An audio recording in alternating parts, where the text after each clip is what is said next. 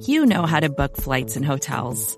All you're missing is a tool to help you plan that unbelievable travel experience. That's why you need Viator. Book guided tours, excursions, and more in one place. There are over 300,000 travel experiences to choose from, so you can find something for everyone. And Viator offers free cancellation and 24 7 customer support for worry free travel. Download the Viator app now and use code Viator10 for 10% off your first booking in the app. Find travel experiences for you. Do more with Viator.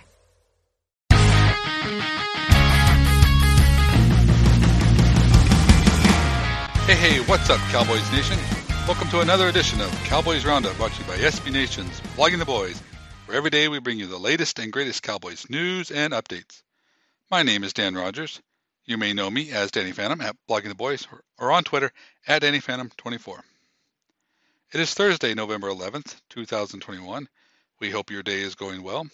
We hope your week is going well as we are one day closer to the Dallas Cowboys getting a chance to start a new winning streak as they host the Atlanta Falcons on Sunday. It would be great to see this team respond with a convincing win just to set our minds at ease and confirm that Sunday's lapse was just an outlier and that a good quality football team is what they are. We want to give a special shout out to all our new listeners. If you haven't yet, please do subscribe to the Blogging the Boys podcast network. Leave us a rating, write a review, tell us what you think anything you would like to see different to improve your podcast listening experience. And as always, if you want to talk to me about anything at all, Cowboys hot topics, matchups that concern you, or if People magazine made the right choice in naming Paul Rudd sexiest man alive.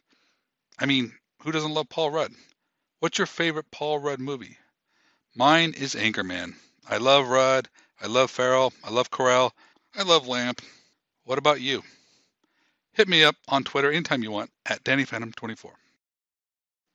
The Cowboys are riding a two game winning streak against the Falcons, with the last one coming in week two of last year in that crazy 40 to 39 come from behind victory where the Cowboys started off in the hole 20 to nothing, only to fight their way back in dramatic fashion that included the infamous watermelon onside kick that set up a Greg Zuerlein game winning field goal.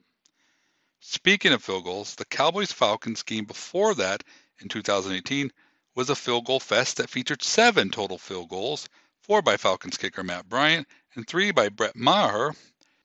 It was Maher that got the field goal that counted as he knocked down a 42 yard game winner as time expired. If Sunday's game comes down to a field goal again, the Cowboys might have to rely on a new hero as Zuerlein's status for Sunday is up in the air as he has been placed on COVID protocol. While Zuerlein hasn't officially been ruled out for Sunday, the Cowboys have moved forward with a contingency plan. On Wednesday, they worked out two kickers, the before mentioned Brett Maher and former CFL kicker Lirim Hajrullahu. I don't know. I, th- I think they just call him H Dog for short. Both Maher and H Dog had strong days in practice, but Hajrullahu was a perfect 12 for 12, and that was enough for the Cowboys to sign him to the practice squad for insurance. So it appears he will be the guy getting the kicking responsibilities on Sunday, barring some amazing progress with Zuerlein. I'm glad Hajrullahu won the gig, as I don't think fans really want to see Maher out there again. Sure, he has a strong leg and made some big kicks, but that guy struggled with the easy ones. So, if you find yourself not really appreciating Greg the leg much lately, chew on this nugget. The Cowboys' field goals in the range of 30 to 49 yards Greg Zuerlein is 37 for 40 at 93%. Maher was 20 for 32 at 63%. When it comes to the great majority of field goal attempts, Z gets it done. Let's hope H Dog can get it done too. In other news regarding special teams, the Cowboys are being especially careful with some other special teamers. Punter Brian Anger and long snapper Jake McQuaide did not practice. Their absence was purely precautionary. Special teamers CJ Goodwin and Corey Clement also did not practice, as they both had illnesses. However, they were not COVID related. Cedric Wilson was also held out of practice as he is dealing with a shoulder injury. Ezekiel Elliott was limited as he nurses the right knee. Zeke said his knee felt pretty good in practice and that, quote, I probably did more today than what I've been doing in the past It's something I've just have to keep moving around and keep warm. End quote. Randy Gregory was also limited as he has a sore knee, but now he has a calf injury that is also bothering him. Zeke, Gregory, Zack Martin, and Amari Cooper all got the veteran treatment with the reduced workload at practice as they work on getting themselves ready for Sunday. Michael Gallup continues to do well, and the feels are that he will be returning to action on Sunday.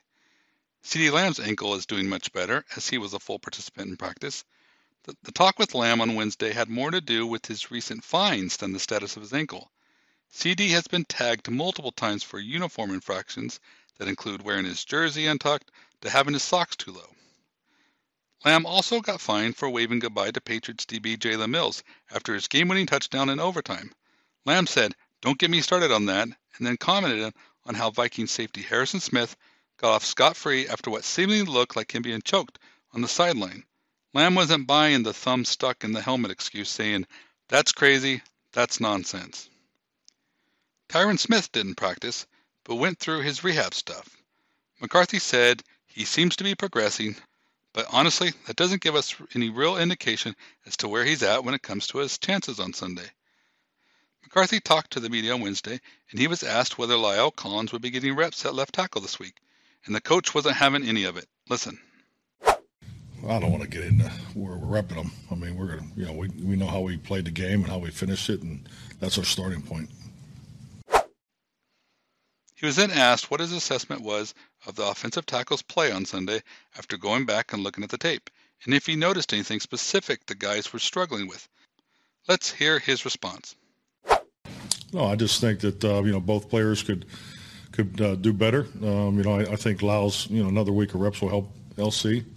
La'el, excuse me, and, uh, and and definitely for Terence. You know, I, I think Terence's biggest challenge was in the in the pass protection part of it, which we knew would be the case, and um, so, and I'm sure you know Atlanta's have seen the tape and they'll challenge those guys, particularly the same in a, in a pass rush. McCarthy was also asked about what they saw in tight end Kyle Pitts when they were evaluating all the top prospects prior to the draft, and how that ties in with how the Falcons are using him. Check it. Yeah, it's interesting. We actually went back and looked at some of his tape. You know, you know when when uh, the corners that were watching him back in Florida, and just you know for some of the potential matchup, uh, you know, opportunities because you know obviously he's a feature player in their offense. You know, he's a he's a challenge for matchups. You know, particularly you know they, they don't use him a whole lot in line, and it's it's more open formations and you know particularly situational football. You know, you know how they're trying to get him the ball, but uh, yeah, I mean we we have a lot of respect for the young man's talent, but you know he'll be definitely a focal point for us defensively. A focal point indeed. It will be interesting to see how the Cowboys choose to defend him. Remember, the Falcons don't have any star receivers, unless you count Cordarrelle Patterson, who is having a great season, by the way. But Julio Jones is gone, Calvin Ridley is on IR. The Cowboys may task their top corner, Trevon Diggs, to follow Pitts around, and who knows?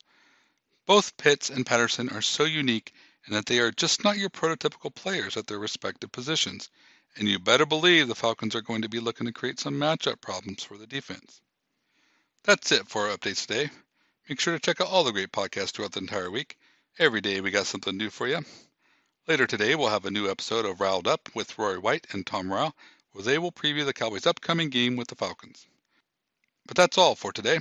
Thanks for hanging out with us. Hope you have the best day ever. Stay safe, stay happy, stay true to the silver and blue, and we will catch you